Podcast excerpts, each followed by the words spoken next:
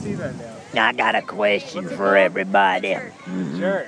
Have you, have any of you guys seen Sling Blade? Mm-hmm. What? The movie's called Sling Blade. No, it sounds And like blade. No, it's not. It's what it is. It's about these people, about this guy. I swear he talks like this. hmm And he says, I'd like to get me some French fried potatoes. French fried potatoes. That's what the movie's about. No, no, no. Well, no.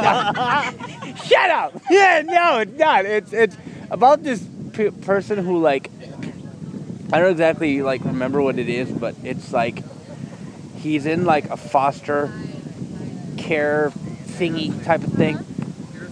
I'm bad at explaining. Go Look it up.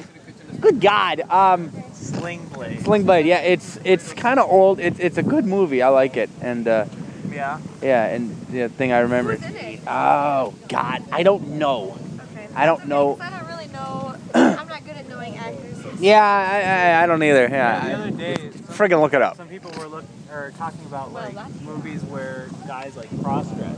Oh, Jesus. And they Miss- were like, Hello.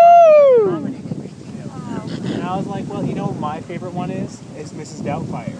Oh, I love that movie with um, Rodney. Hello. Have you ever seen it, Joe? Uh, yeah, I just did a thing from it. Oh, I didn't hear you. Oh my God. Jason, have you seen that? seen part of it.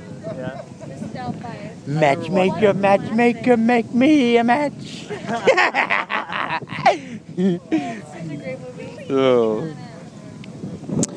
That was my failed attempt at, at uh, explaining Sling Blade. Look it up. They made a comedy television show. And um,